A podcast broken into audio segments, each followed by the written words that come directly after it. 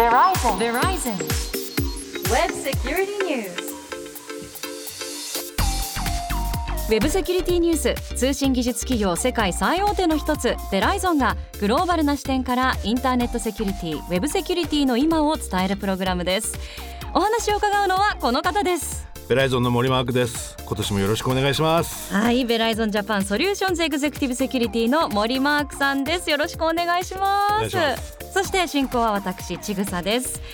さて2022年としては最初の配信となります。今回のウェブセキュリティニュースですがマークさんどんな内容にしましょう？今日は前回の配信が年末12月20日だったということで、はい、2021年の年末から2022年のまあ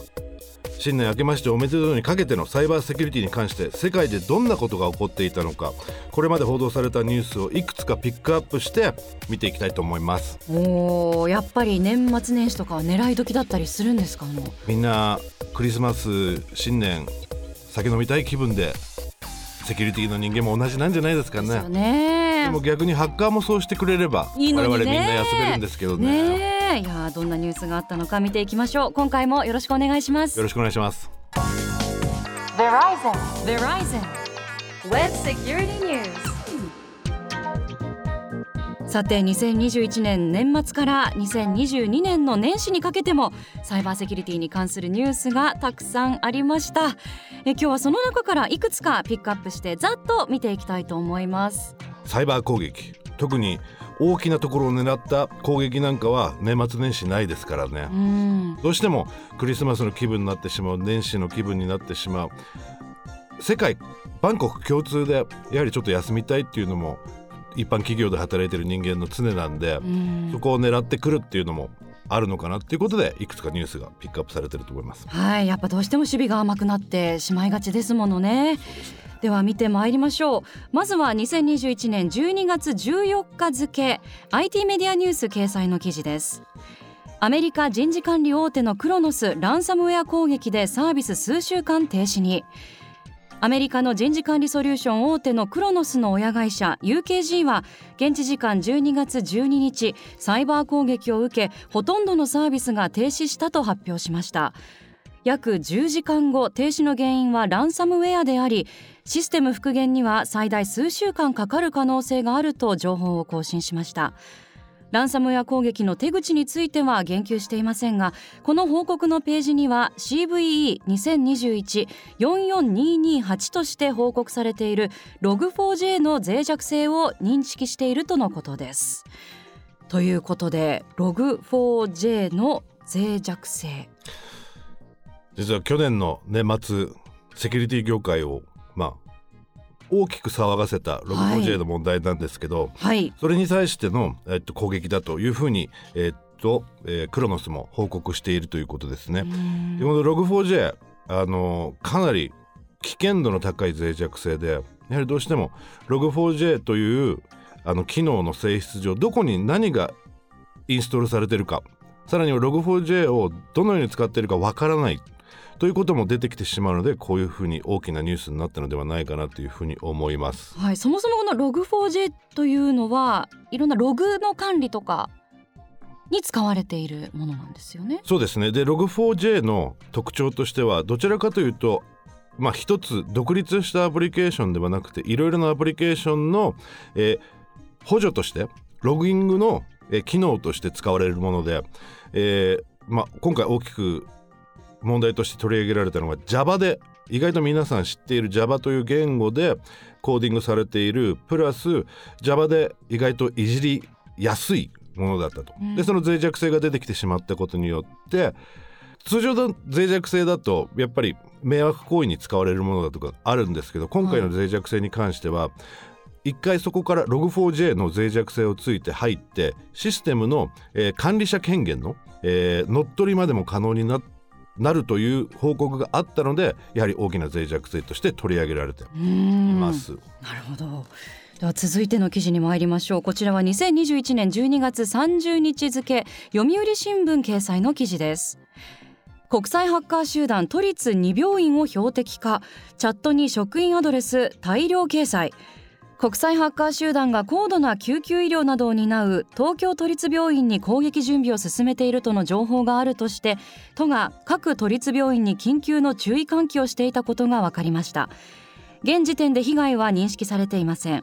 病院へのサイバー攻撃は地方の中小病院が被害に遭うケースが多いですが都心の大規模病院も標的になっていることが明らかになりました。という記事です。実は日本の医療系ってすごく狙いやすいという、えー、ハッカー集団の中であの悪い噂が立っちゃってるえー、そこなんでそういう噂が立ってしまうんでしょう？これは去年の12月の話なんですけどその前に10月にあの徳島のすごくちっちゃい病院、はい。えー、100床ぐらい、はい、110床ぐらいの、うん、えー、病院がやはりランサムウェアにあって、うん、あまりセキュリティにあの精通していない方々なんでもうランサムウェアだから、えー、身代金を払ってデータを開放してもらおうというようなことが起きていたと。はい、でそこでやはり日本の、えー、攻撃先を見てみると皆さんあの払ってしまってデータが全部戻ってくればいいという考えが多いということがどんどんどんどんダークネットとかあと攻撃者の中であの広まってしまってで今回の都立病院に関しても同じような、えー、攻撃の動機として、あのやったらお金払ってくれるだろう、うん、日本だからっていうのがやはりどうしても噂になっているというのが大きな問題なのかな。なのでこれから先医療系の皆様もきちっとセキュリティをの対策をする。またさらには、えー、何かが起こった時の、えー、BCP ですよね。今回コロナが発生した中でも、えー、内閣府ですとか東京都ですとかが BCP 事業継続計画というものを立てなさいと BCP を作っていくことによって万が一ランサムウェアにやられたとしても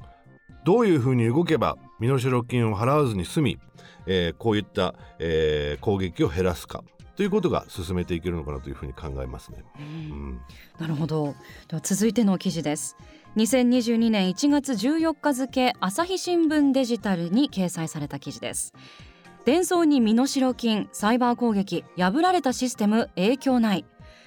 国内最大手の自動車部品メーカーデンソーが昨年12月にランサムウェア身代金ウイルスによるサイバー攻撃を受けていたことが分かりました。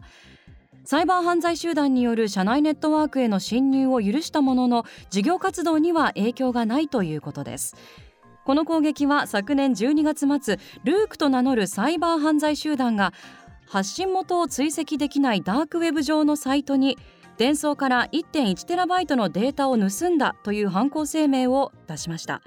クリスマス休暇に入っていた伝送の北米拠点が狙われたとみられる内容だったということです。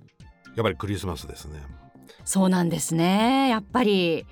ホリデーシーズン狙ってくるんですね。でも今回伝送、えー、ランサムウェアに、えー、の被害に遭いました、えー、伝送は被害はなかったと。でこのルークが伝送から 1.1TB のデータを抜き取ったと、であのもしこのあの伝送が、えー、今回の報告で、えー、事実を述べているのであれば 1.1TB データを盗まれたかもしれないけどそのデータが特に会社にとっても例えばもし個人情報が入ってたら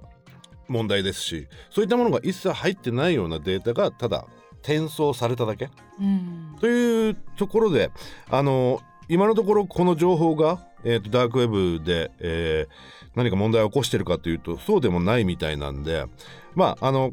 このまま、えー、見守っていく必要ありますし米国で起きたということで、はい、やはりあの万が一個人情報などが流出した場合には、えー、当局に報告をする義務があるのでそこから、えー、実際の、え経緯も見えてくるはずなんで、うん、その報告もされていないということなので、はい、特にあの影響がないのかなというふうに、え考えられる記事だと思います。うん、はいでは続いては1月23日付日本経済新聞に掲載された記事です。企業の老朽ソフト世界で5割放置サイバー攻撃懸念。セキュリティセンターではサイバー攻撃を監視していますが企業がホームページ運営などに使うサーバーや基幹パソコンを調べたところサイバー攻撃の恐れのある古いソフトが世界の機器の5割で放置されていることが分かりました。日本はアメリカマイクロソフトの基本ソフト Windows 搭載機器の3割で脆弱性が見つかりました。サイバー攻撃で情報が漏洩すると企業は4月施行の改正個人情報保護法で報告を求められます。海外で罰金を課される恐れもあり対策が急務だということです。またこの記事によりますとサイバー攻撃は急増していてランサムウェアによる世界の被害額は2021年は約2兆2600億円でこの6年間で約60倍に増えているとのことです。2031年には約30兆円に達するという予測もあるそうなんですね。またこちらの記事でもアパッチ Log4j で重大な欠陥が見つかって問題になっていると伝えています。ね、この老朽ソフトっていうのももともと日本に2003年に帰ってきた時に実は銀行に行ったんですよ。でその時に20年前ぐらいのデスクトップが業務に使われてたんです。あこれやばくない？っていうの、本当にその時に思ったんですけど、はい、今も今年の1月23日に日本経済新聞がこういうふうに企業の老朽ソフト、はい、5割残ってるっていうふうに聞くと、まあ、日本だけじゃないんだなっていうのが一つ、えーまあ、露呈してきてますよね。でさらにはあの私もずっと脆弱性管理というあのアプリケーションソフトハードを、えーと、販売していたことがあってそこであの一番問題だったのがやっぱり脆弱性って、えー、見えないとあるかどうかわからない見える化がすごく重要だってもう2002年からずっと言ってるんですけど、はい、まあその前からも皆さん言ってますけどでもそこでやっぱりまず自分の会社で何が稼働しているかが全て把握していない。で重要なソフトウェア重要なハードウェア重要なデータをうまく守りきれてないっていうのがありますしあと今回 Log4j に関しても大きな脆弱性があった、はい、であのこういう老朽ソフトがどんどんどんどん増えていくにつれて静かに攻撃する穴がいっぱい開いてるようになってくるんですよね、うん、だから家に例えると確かに玄関は鍵かかってて、えー、っと後ろの、えー、まあでかい窓も鍵かかってて入れないようになってるけど勝手口が開いてたりあと猫ドアとかあるじゃないですか、はい、あの猫ドアがついててそこからちょっとちょっとだけ無理すればそこの勝手口のドアが開けられるとか、うん、そういうところまで、えー、ひっくるめた上での脆弱性の対策をしない限り攻撃はずっとされてしまう、うん、キッチンから入ったところで、えー、寝室に入って、えー、寝室から書斎に入ってデータ、まあ、家の場合だとデータではなくていろいろな物理的なものが盗まれてしまうというのも同じなんで、はい、どうやって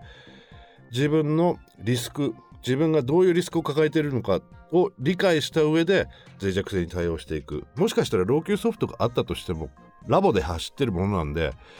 影響はない。でそれが言い切れれば安全なわけじゃないですか、はい、なのでそういうところも見ていかなければいけないですよね。老朽ソフト5割。でもじゃあどこで稼働してんの？テスト環境のために稼働させてるかもしれないっていうのもあるんで。なので皆さんもこういったニュースを見た時に